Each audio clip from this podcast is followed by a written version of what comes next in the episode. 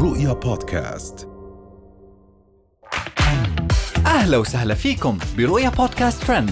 كل إشي بتحتاجوا تعرفوه عن آخر أخبار النجوم والمشاهير وأهم ترند صدر لهذا الأسبوع.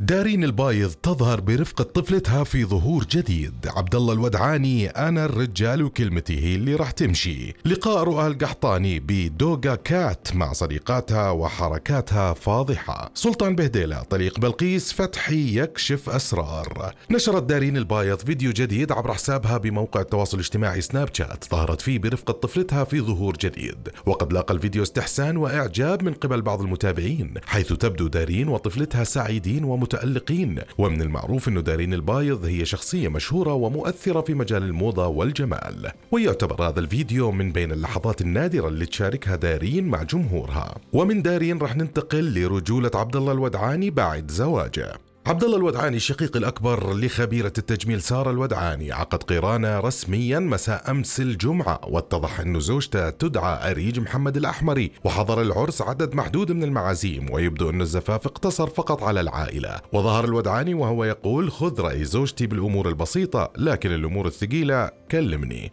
ومن الودعاني راح ننتقل لحركات مثيرة سوتها رؤى القحطاني. ظهرت بنت المشهورة السعودية الهاربة رؤى القحطاني وهي بمكان تسوق في أمريكا ولقت بالمكان المشهور الأمريكيين دوغا كات وقامت هند القحطاني تصورهم مع بعض وهي تضحك على حركاتهم. ومن رؤى القحطاني راح ننتقل لطليق بلقيس فتحي. أكد سلطان بهديلة طليق الفنانة اليمنية بلقيس فتحي أنه لا يشعر بالندم على قرار الانفصال مؤمنا بأنه كل شيء مقدر وعن حزنه للانفصال قال سلطان ليس من الضروري أن أخبر الناس أنني حزين ولم أندم على قراري سواء أخطأت أم لم أخطئ وأضاف بالطبع لا أحد سعيد بالطلاق لكني مرتاح الآن والطلاق تم بحب وتفاهم وفيما يتعلق بعلاقته بابنه تركي قال سلطان إنه توأم روحي ونسخة مني في كل شيء وفي وقت سابق صرحت بلقيس فتحي إنها ترى أن الأسباب الطلاق أمور شخصية يجب الاحتفاظ بها لأنها أسرار بيوت وهي كانت أهم أخبارنا لليوم